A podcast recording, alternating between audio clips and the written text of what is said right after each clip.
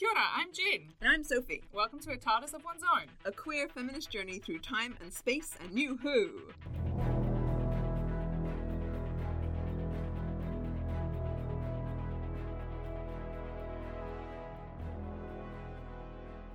Hi, Sophie. Hello. How are you? Um, yeah, good.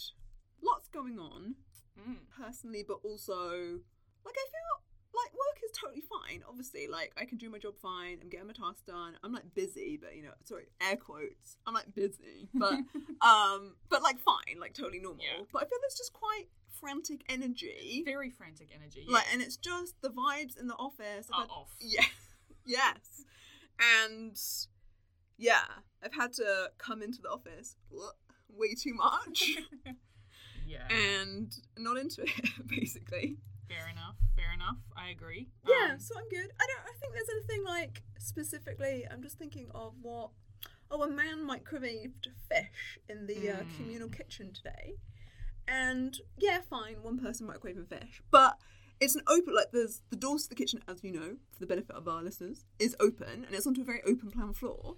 And I just thought that maybe this is a microcosm, an example of people not being aware of their impact, and by people I mean men. So, you know, just being like, hey, this single act of me nuclear nuclearing fish to a point where it's gonna be really stinky is Yeah. gonna stink out the whole office, and maybe that is like vibes people don't want. Don't on a. Wednesday? Yeah, and like I just opened the fridge before to retrieve some yogurt that I'd left in there, and the fridge was very overtly fishy. And I was like, "Did you put your microwave fish back into the fridge? Is that what happens here?" Like, mm, Yeah, right. And not just being like, hmm. Yeah. Anyway, so I mean, apart from that, fine interactions with miscellaneous annoying colleagues today, but Nothing particularly no, and beyond the norm. And I feel like I've got to the point where I'm just gonna like give them a little bit of shit, and then it seems to be going okay. So like whatever. Yeah. Love it. Yeah. Fire Elmo. Same question to you. How are you? How is your Yeah. two weeks since our last recording been? Um, yeah, no, I'm good. I'm good. I frantic. I don't know why. Everything just seems to be happening a lot all of the time, and I just am very tired generally. I don't really want to be at work. Not that I don't like my job, but also, oh, capitalism's a drag. Fucking hell, right? Getting out of bed every morning or deciding to choose like whether I should fake my own death. You know, it's always like, do I go to work? Do I fake my own death? What will I choose today? Every day it's like on a knife's edge. But here I am. It's fine. It's all fine. I've got a couple of days off coming up, which is why we're recording on a Wednesday instead of a Thursday today. Yeah, mate. I'm super jealous. You got a th- four and a bit day weekend, effectively. Yeah, Four day weekend. Yeah, the dream. Yeah, incredible. Okay, well, shall I kick us off with an episode summary? Please. This week we listened to episode two of season two, Tooth and Claw. The Doctor and Rose are transported to 19th century Scotland, where they meet Queen Victoria and tried to protect her from a ravenous werewolf and a band of assassinating warrior monks. Holy shit! So straight out the gate, Bechdel. I Mm, think yes. Yep. Um. we are not amused. Yeah, that whole bit. I mean, yeah, and there's like maids on maids chat as well. Oh, yeah. Um, yeah, cool. I mean, some of them aren't named, but yeah. Oh, I mean, overall episode thoughts. My notes are interesting, but also bizarre, spooky, but random. Yeah. It's got weird. I, I like it because it's got like off the wall kind of adventure vibes, but I think it doesn't really make much sense. No, and they've also gone, fuck, we've set everything in the future and or thinly veiled present day Cardiff, so we've got to do a historical one. yeah, and we ended up with creepy bald martial art monks in Scotland. Yeah. Um, in what I would probably describe as like a wolf god kind of cult, but Buddhist adjacent with Mm. orangey-ish robes, and I think Shaolin. it's a little bit offensive. it's a little bit cultural appropriation. Yeah, because they're all extremely white, but Correct. they've all got shaved heads. Yeah. It feels a bit. Ooh. yeah, that Yeah. would not fly now. No. And which leans quite nicely into sort of tangential to our discussion question this week. So, you know, this episode deals with British royalty. We've got Queen Victoria being a key character. And it also centers the diamond known as the Koh-i-Noor as the plot resolution, right? So, this idea that the diamond's going to go into the telescope and that's being used to end all the drama. Now, obviously, we're recording this days after the death of Queen Elizabeth II, so this is actually very topical. In the wake of the Queen's death, I noticed a lot of discourse, particularly on Twitter, about colonisation and specifically the Koh-i-Noor diamond Um, so I'm just going to give a brief history of this diamond, just for like context. I'm so excited. Go for it. So the the stone was originally about 186 carats, and its exact origins are unknown. But it was most likely discovered in South India in the 13th century, and it then found its way through the hands of several dynasties, beginning with the Mughals in the 16th century, then the Persians, and then the Afghans, before the Sikh Maharaja Ranjit Singh obtained it in 1813. His son held the diamond until the British annexed Punjab in 1849. The kid was only 11 years old. He had to sign the Treaty of Lahore, and as part of that, the Governor General at the time, who was a Scottish dude, kind of um, coerced him into also handing over the diamond as a gift to Queen Victoria. How convenient. Yeah. Uh, it was then put on show at the Great Exhibition of 1851, and the public were like, uh, this is not actually that impressive. And apparently, there was also like critiques of the East India Company's plunder of imperialism in India as a result of it. Oh, okay, okay. So Prince Consort Albert, he had the diamond recut and polished to make it shinier, and like just kept doing it, which is referenced Yeah. in the episode as like he was obsessed with it. And the Koh Noor has been called, and I quote, in a lot of ways, it is a symbol of plunder and represents the long history of plunder imperialism. So, Ooh. on that note, I thought let's talk about colonization. Now, obviously, recognizing that colonization, first and foremost, hurts indigenous people and particularly people of color. Yep. We are two white women from colonialist heritage. Like, Yep. my people are Dutch. Oh, I'm, I'm English. We're the OG Yeah. fucking colonizers. Yee. Yeah. so we're going to do our best here, but I think to better understand post-colonial feminism in particular, please look at the work of Toni Morrison and Audre Lorde. Chimamanda Adichie is really good as well. Alice Walker, Urvashi Butalia. Incredibly important work being done in this space. So, you know, look into it. It's a lot to be learned. Um, I'll put a link in the show notes to some key people as well that you can check out. So, yeah, let us discuss. So super interesting. I think there's a lot to a lot of layers to this. So obviously going in with that with that very core one of colonization of the world by the British. So Queen Victoria in this episode she's referenced as Queen of England and Empress of India. Yeah. Still very much part of the of Which- the empire at that point. Yeah, it was a thing until like the 1940s when Yeah, the, the Raj was disestablished. And then finally, yeah, crazy. Um, also, this episode is set in Scotland, so colonization of Scotland again by the British. Yeah. um, which for a lot of Scottish people is not something they were or are on board with. And then taking it kind of in a more micro level to this episode, colonization of these human bodies by the werewolf spirit thing. So in the episode, it comes across as like quite, you know, to fit to the Victorian mindset, quite kind of supernaturally spooky, a little bit Hounds of the Baskervilles, you know, in the middle of nowhere, there's a scary wolf thing.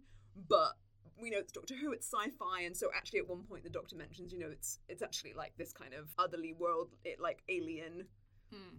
wolf humanoidy spirit thing that's come down, but like they're understanding it as like a werewolf. Yeah. But it's come into I think the phrase they describe it as is a ten year old weakling Yeah. got inhabited and has become powerful and because he is the host Yeah. because his body's been colonized. Yeah, interesting. Yeah. I was reading about this, like post colonial feminism, and the, the whole idea about it is like post colonial studies look at the economic and political Mhm. impacts of colonialization on colonized countries. Like to say that post colonialism implies that post that it's over, and it's not actually over. The effects of colonialization goes on for ages and ages, and to this day persists. I mean, we live in a country where we see the effects of colonization all the time. I would we're not post colonial yet. I would Yeah. hazard like that's yeah. Yeah, that's uh, aspirational. That's, yeah, yeah. That's the classic. Oh, well, my ancestors did that. Why should I be held responsible for it? Yeah, absolutely. Oh, yeah, and just a sidebar reminder to our listeners I'm English, moved to New Zealand over a decade ago. Jen. I'm South African via Australia. Came here about seven years ago, eight years So ago. we are either from or lived in countries where white people Yeah, and I, I, came in and took over. I think it's very interesting being South African. So my ye olde ancestors were obviously Dutch, came to South Africa, colonized the country, and then the English arrived and colonized that country again. So it's like doubly colonized. Layers and not like layers. yeah. Yeah. Um, Yes. So post-colonial feminism looks at the idea that it's not just you can't just look at the political and the economic impacts. There is also an impact on language, on the way that people present themselves, on all sorts of things. It's just it's cultural as well as fiscal. And there's this line that says, you know, women are colonized twofold by imperialism and male dominance because it's like layers on top of layers. Mm, interesting. But what I find interesting is the idea of post colonial feminism is to decenter white Western feminism, which often tries to act like they're speaking for all women and like the white Western experience is relevant for all women. Whereas for some women in other countries, their idea of liberation maybe does not look the same as a white woman's, but that does not mean that they are oppressed. So that is the idea that you should keep that in mind. Yeah, that's a really great point. I was reading about post colonial feminism as well.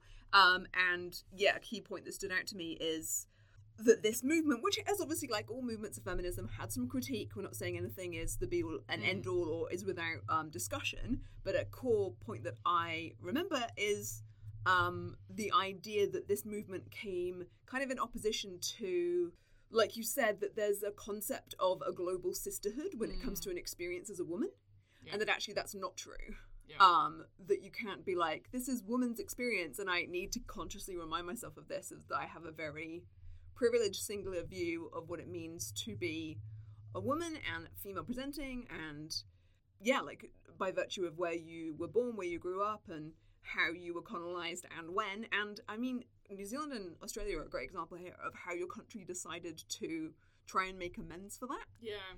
like the way that that Maori have been treated post colonization and continuing is very different to the way that Indigenous uh, Australians have been treated. And, Yeah. And there's yeah, there's a lot of very differing experience. Let alone the South African version, which Yeah. went poorly until, you know, in my lifetime, like 1994, when Nelson Mandela was elected president of South Africa, I was eight years old. Like, I remember being in school when that happened. Like, that is very recent That is horrifically recent. Yeah. So, yep, that's the whole thing. When I was researching this, I came across an article which I, am going to mention because I think is very interesting. It's called Feminism as Imperialism. It ran in The Guardian in 2002 and it was in response to 9 11. So, obviously, we're recording this on what, the 14th of September? So, 9 11 commemorations have been very recent. And it's this idea that George Bush was using the respect for women and the liberation of women as an excuse as well to invade Iraq and Afghanistan. Not just the weapons of mass destruction, it was also all done Mm. in defense of like we must liberate these women. So there's a direct quote from it saying respect for women can triumph in the Middle East and beyond. The repression of women is everywhere and always wrong, he told the New York Times. Warming to his theme that the West should attack Iraq for the sake of women. So it goes on about this stuff and it talks about how the theft of feminist rhetoric is not a new thing and it's been used by the Victorian establishment as well in their imperialist quest across the world, being like, we're going to liberate women. These, you know, barbaric practices and often Islamic barbaric practices that they claim, and they just go and use it as an excuse to pillage and plunder and do it all in the name of freeing women when their own women aren't free. So that is an extremely good point, and specifically to pick out that thread of religion, Mm. um, Queen Victoria, and it comes out in this Who episode, was very Christian. I mean, every everyone, you know, nominally Christian. Our own recently deceased monarch, very Christian, especially for this day and age. Yeah. But Queen Victoria was very Christian, and you know, Christianity is is often part and parcel of of this white white colonialism. White saviorism as well, right? And white saviorism, fuck, and like George, that's the first thing that popped into my head when you were reading that thing about George Bush is Mm. like this white savior complex of being like, no, it's okay, we'll ride in and save the women folk. yeah. Um, yeah, and this article goes on to say they wanted merely to replace Eastern misogyny with Western misogyny. yeah. But like Bush, they stole feminist language in order to denounce the indigenous culture. Feminism thus serves as the handsmaid to colonialism. Handmaid to colonialism. Mm. Yeah. Whether in the hands of patriarchal men or feminists, the ideas of Western feminism essentially function to morally justify the attack on native societies and to support the notion of comprehensive superiority of Europe. Which I would argue the real, like, the motivating factor in all of this is often religion. Colonization is often spurred on by the need to, like, spread the gospel and they go invade all these countries. Like, yes, they're also doing it for riches, but they often use, like, religion. I mean, all you know, early medieval, all the Crusades, Correct, yeah. invading the Middle East, um, because you're f- under, you know, the belief that you're Western Europe, you're Christians freeing the Holy Land from people who aren't Christian. Yeah. And you're just assuming Mm. you know better than everyone else. And it's interesting also looking at this from a queer lens because Indigenous cultures often have had queer representation. Like, it's not a weird thing. Like, you look at the history of a lot of Indigenous cultures and people, they had a long history of you know, not a gender binary. Gender binary didn't exist often until they were colonized. Like the Mm-hmm. Spanish brought the gender binary to Mexico and South America. The English brought the gender binary to North America as well. Yeah. Maori have words for non-binary genders. Yeah, what I'm looking absolutely. And because there's this assumption that you know you will speak English and you will obey my laws, these people were persecuted to the point where they lost that sense of identity, and it's all done under the excuse of being unholy or Hmm. immoral. So again, the root driver there is religion. Yeah, and then what can be un, you know, what can be destroyed very quickly in that movement of colonization, people coming ashore, you know, setting up their settlements, takes forever to rebuild. Because once you are oppressed, once you're trodden down, like physically, spiritually, emotionally, think you- coming back from that is Yeah, and I, don't, I think you can't undercut the loss of language for that. If you don't have the words Mm. anymore, if you lose the words for things, how can you embody it? And I think you see this often with the, the move to reclaim, you know, the Welsh language, Gaelic, all these things, even Māori. Like I remember when I did my Te Reo class, you know, the tutor was like, there's a lot of stuff we just don't know the words for because it's been lost. And that is horrendous. Like, I hate that. Like, it's just a horrific thing to have happened.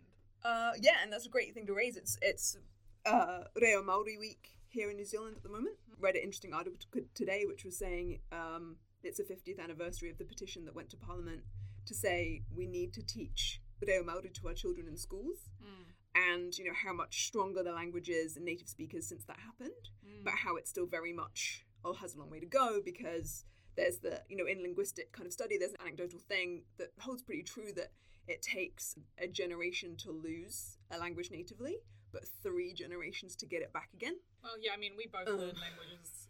We enjoy learning languages, and we Yeah. both know that if you don't have someone to speak it with, it's almost impossible to keep it up. You need to be able to talk to people all the time in that language in order to regain fluency or maintain fluency.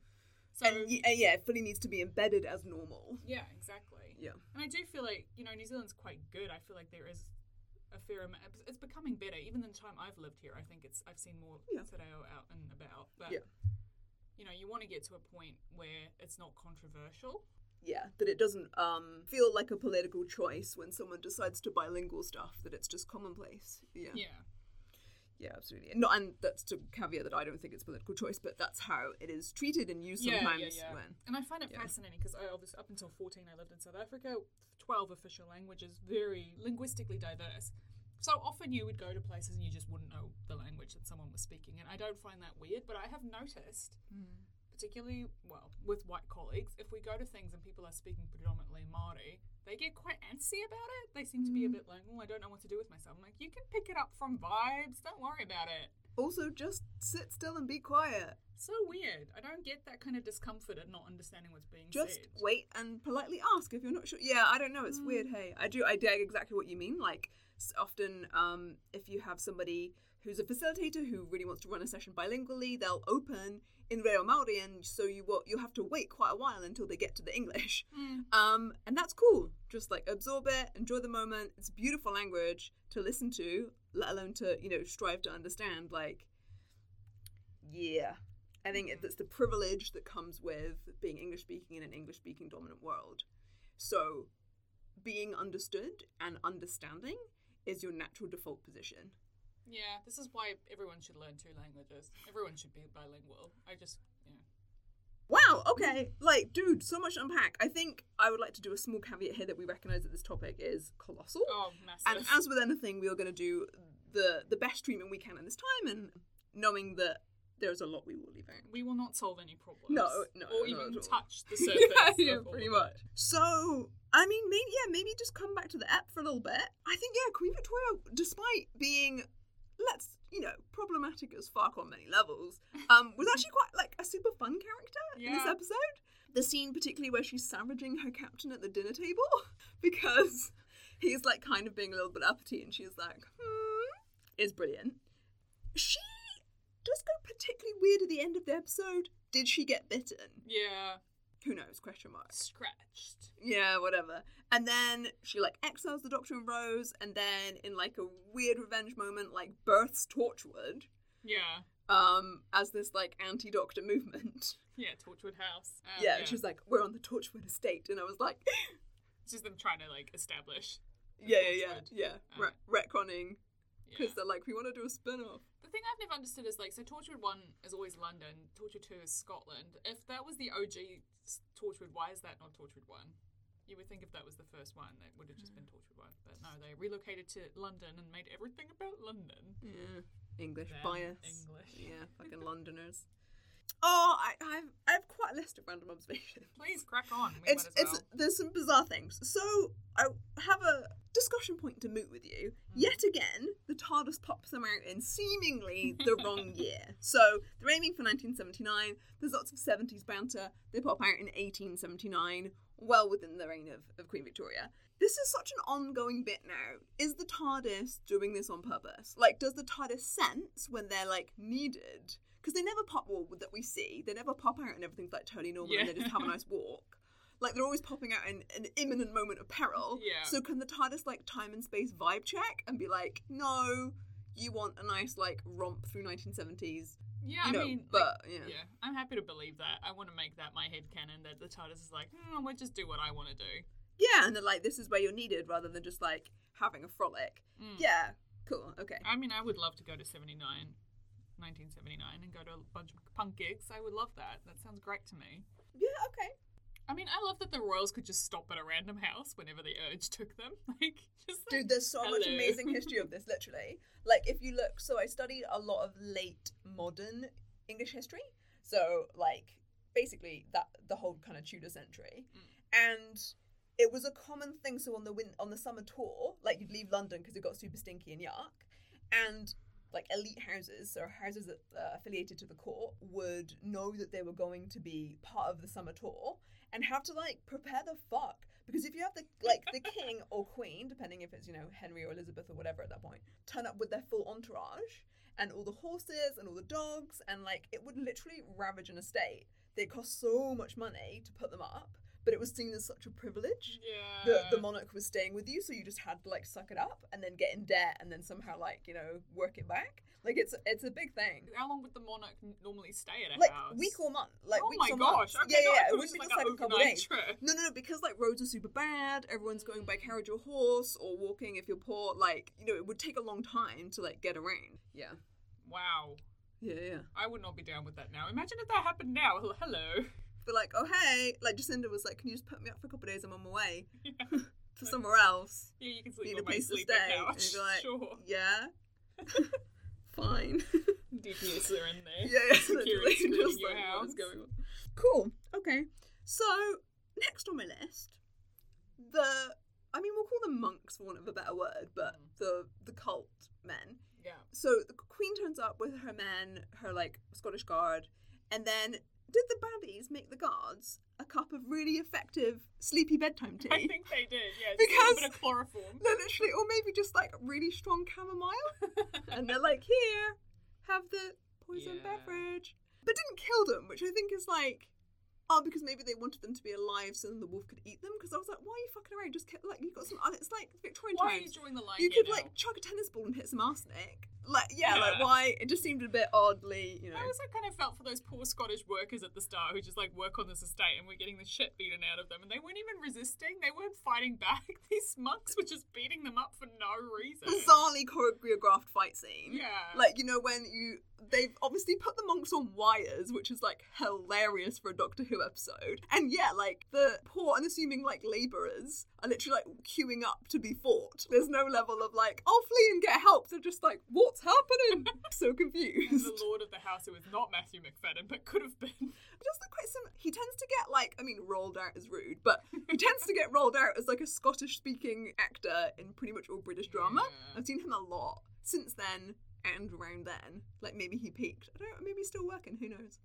Yeah, it's bizarre. I was all ready to get indignant about them just handing Scottish land to random English nobles, but then he spoke. I'm like, oh no, he's actually Scottish. But I'm sure he was sympathetic to the crown taking Scotland. That's why he has that estate. So no doubt he is actually the enemy still. Yeah, I mean, I was happy that he was Scottish as well. Yeah, but like, yeah. Oh, one thing I did like though, lady of the house, also Scottish, very vehemently protecting her maids. Yeah. I mean, you got to look after the staff. yeah. But also, I think like in like in not like a you know she was like bodily protecting them. Mm. She was also keeping her head, keeping cool, calm, and collected. She's the one who was like smart and resourceful and thought like, hey, why are they wreathed in mistletoe? Yeah. Let's get on this. Whether it's like maids akimbo and they're all like freaking out, and yeah, she's on it. But then obviously her husband has to do a big death sacrifice, like whatever. Which I like- felt was unnecessary, but also Yeah. I kind of love mistletoe. There's a bit of like kitchen witchery in there, being like yeah, it's a bit witchy. Hey, I like it. It's cool. Um, yeah, I don't think you get mistletoe in New Zealand. no, an English thing. Yeah. I just want to say that werewolf transformation looked incredibly painful. But how is it so much better looking than the one in Harry Potter? Arguably a much bigger budget film and effort, and that is a terrible werewolf Dude. that I still haven't recovered from. Mate, on the subject of wolves and wolf adjacent things, let's not talk about the warg. No, Sophie, the warg. I don't understand how you fuck that up. Like, you had a good warg in the Two Towers, you had a good warg in the Hobbit, and then you're like, you know what? Nah, fuck it. But I was talking to someone, someone in the know, and apparently they use like 12 different visual effects companies to make Rings of Power. So I'm like, well, Oh. if you're the one responsible for the fucking warg, like, quit. Hand in your resignation. For clarity, we just watched episode three of Rings of Power, and there is Terrible a bizarre. Like, it looks like it was the nightmare version of the weird hyenas from The Lion King. Bad taxidermy warg. oh my god, yeah. The dog. The Oh my taxidermy goodness. Whew. Yeah, cool. I still maintain that for a very low budget option, full black contact lenses, Mm. super fucking creepy. Like if you can't see the whites of your eyes, nah, we look terrifying. I'm very desensitized to that, having watched a lot of Charmed as a child. Oh. The demons always had full black eyes. So I'm like, Oh. and it's supernatural. Desensitized. Um, so you're desensitized to demons? yeah, aren't you? Salt around. Just Salt circle. scoping out the exits. Uh, yeah, Bravado Man immediately gets eaten. That's always a good time. oh my god, he's like, oh, nothing can survive that. I love- Ten? Where's glasses? I know, so cute. Representation to the glasses folks. Yeah, Hey. we are both bespectacled. we are. Yeah, and Yeah. proud. proud. I love when he was. He's such a sense of wonder. You know, like that is beautiful, and he's just like info dumping about the telescope and saying how rubbish the telescope is. Yeah, and he's yeah, like, no, oh, they're being rude. So great. But I love when he gives the advice that they should run to the Yeah. queen. He's like, Your Majesty, as a doctor, I recommend a vigorous jog for the health. He's like jogging on the spot. Really funny. He's really funny. He is funny. Also, whenever they do any random bits like that, you know, this is a 45 minute episode. Yeah. Everything will be relevant later. So, you know, when he's like making a comment about the telescope not being terribly great, I'm like, okay, wait for that to become central to the plot. Also, when he was like asking, you know, oh, you have a wife, and he says they're bold, athletic, your wife's away. I just thought you were happy when he was That was hilarious. just Like, that's literally like, yeah, just like having a great time with these guys. So like, it's a good. little casual Doctor Who being like, you know, stealthily gay. Love it. yeah. Ah, weird comment about Jackie. If she was there, she would be fighting for the diamond. Like, that's just unnecessary. Yeah. Interesting about the curse of the diamond, though. You know, when they say whoever owns it must die, and the doctor's like, that's true of anything if you wait long enough. I, I mean, kind of that's love that. actually a great point. Yeah. People are like, oh no, if you have it, you'll die. Well, yeah, that's just life. Telescope, moon, focuser, wolf, death ray. Yeah. Question mark. Was it a teleporter or a vaporizer? I assumed a vaporizer. Uh, oh, because I was like, did they just get teleported back to where they came from? But then he was like, make it stronger, release me. I thought we were gonna get like a limp human body with the wolf spirit gone, but like the whole thing went, and I was like, has he been teleported or just like? pfft? I thought he was exploded by the power the of the moon. I also like that line. It's like you're seventy percent water, but you can still drown. You know, like why would the moon? The moon makes Yeah. him stronger, but no, seventy percent. I mean, too, and this is why also what I love about Doctor Who, like a very, very basic level of science used to yeah, Deus Ex Machina everything out of any situation. oh, like you've got you know a, a fork and a you know positive attitude, and look, we've made a gun. Like, Fork, positive attitude and a massive fucking diamond. Meh, there you go. yeah. End of the episode when they're like, "Oh, did she? Do you think she did get bitten, or you know the haemophilia thing?" And then like a weird mean burn on Princess Anne, Yeah, like out of nowhere. poor Princess Anne. And of the royals, I mean, this She's is a sliding scale. She's like one of the least weird Yeah. of a weird bunch. She's definitely the best one in the crown. Oh my god, she's amazing in the crown. The actress as well. I love her. Also, the fact that she just got kidnapped and then Yeah. no one made a big deal about It it. was like fucking. That was a weird Tuesday. Yeah.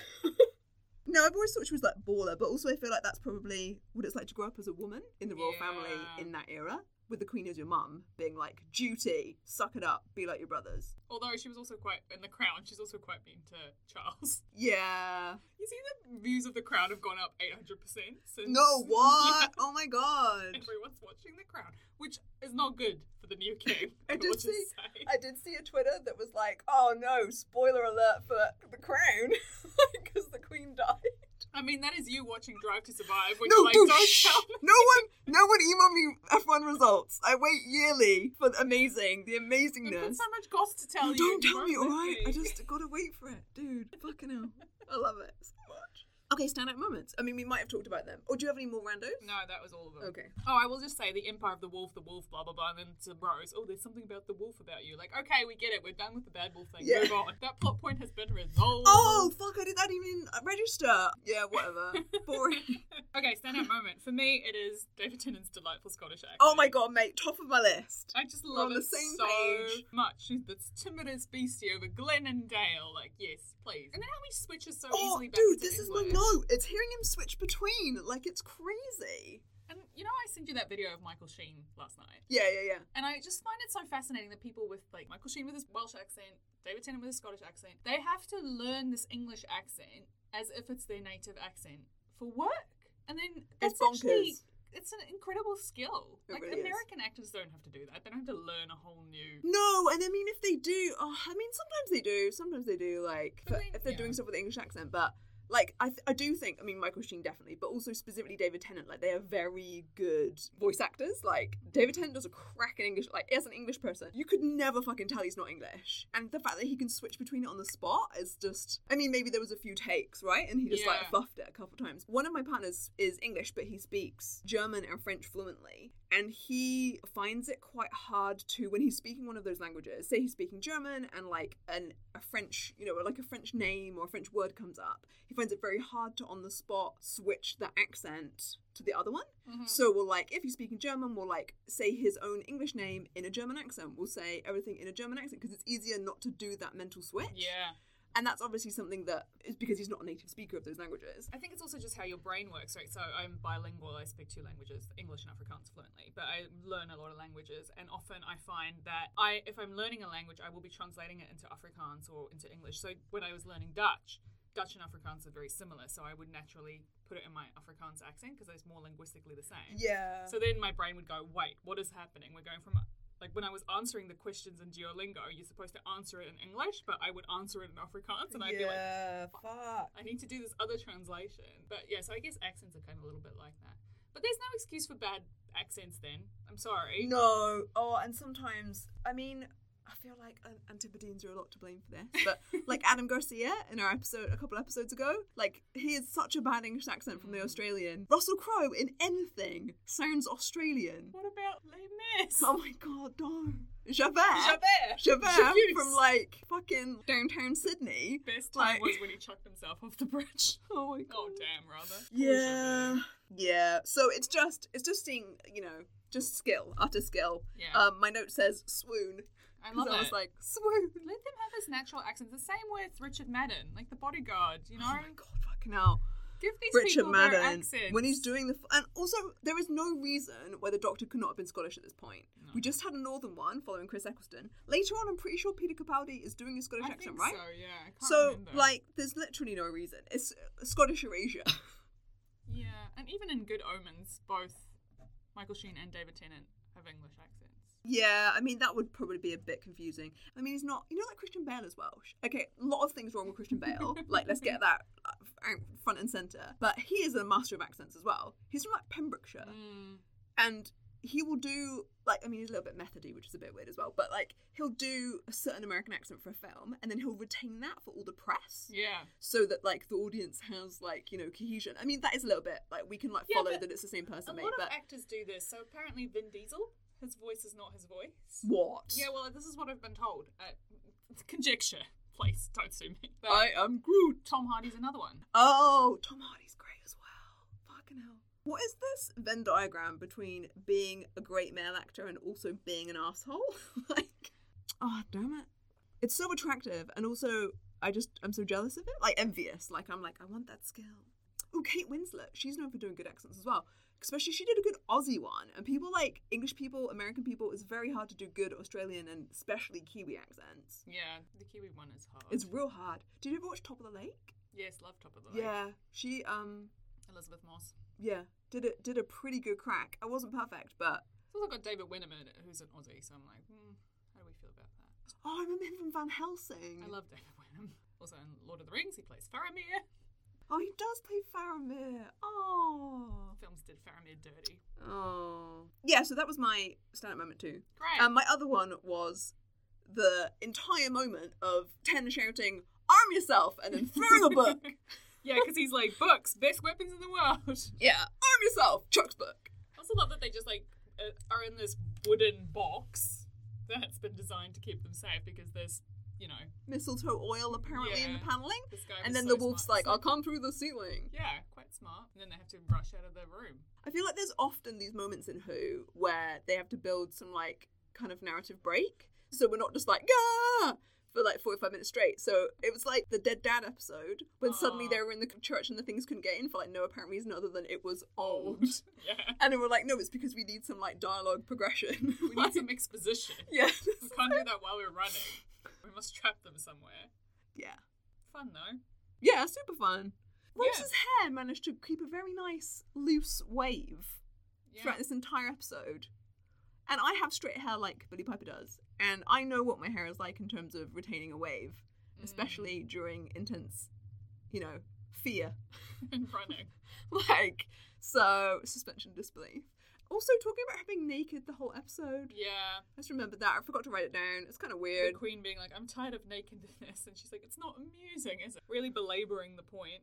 I mean, Rose does try to talk to and understand the werewolf. Like, she's trying to find common ground with it, which I think is a testament to her time with the doctor so far. Like, she doesn't start from the everything is evil perspective. She's like, hmm, No, which is happening here? interesting. And she does manage to keep a kind of relatively cool head on, like, okay, we're trying to break our chains. And I think it is interesting to see her kind of progression. And again, like, we have made this point multiple times before that there's probably a lot of adventures going on that we're not privy to. Yeah, we don't see, yeah. Um, so this is just a snapshot on her, like, learning journey and exposure and Yeah. everything. And yeah, you know, even like they're going through all this, like, fear. And at one point, she's still like, werewolf! Yeah. Because it's like taking it off the crazy things list. And even afterwards, she's like not traumatized by this arguably quite traumatic experience. She's still like, "Ooh, is the royal family a bunch of werewolves?" Like she's immediately swept away by. And they straight up got saw people get munched. Yeah, and But she's still like, like, both of them are kind of giddy about it, right? Like even though this horrible thing is happening, they're like, ah, because they're so removed from it, they're sort of protected from it in a way because they get to leave. As the blonde the Slitheen said, "You just come, you fuck things up, you leave." You don't This is true. consequences. And I think whilst whilst Rose has had many near death experiences, I think she is, you know, like the Doctor will move heaven and earth to look after her, Hmm. and there's always going to be in these episodes. There's always going to be a lot of miscellaneous randoms who will get killed quickly because that to us as the audience shows that there's real peril and that kind of thing. But it does paint this backdrop of her kind of like careening from you know interesting moment in time and space to another. Uh, witnessing death and destruction and then saving the day and then being like on to the next one Yeah. does the TARDIS have a therapy room? I hope Like- so. Free therapy. Just, or maybe like a flotation tank, Mm. something. Ro- robot masseuse. meditation room. Fuck, I'd have, a, I'd have a massage from David Tennant. like that, go down a treat. well, on that note, do we have any other things? Are we good? No, I think I'm good. Are you good? I, am feel like, good. yeah, like we said, this is such a big topic. It probably will come up again, I reckon, Yeah, in I some shape or form. There's, Um, there's an episode of the new with Jodie Whittaker on the partition of India. So. Fuck, alright, cool. Fucking out by like, you know, by what season, like 17, they're like, we've got to hit the big topics. All the superficial ones are gone now. Yeah. So no doubt, lots of colonization to come up. Yeah. Um, okay, well, next week then we'll be discussing episode three, School Reunion.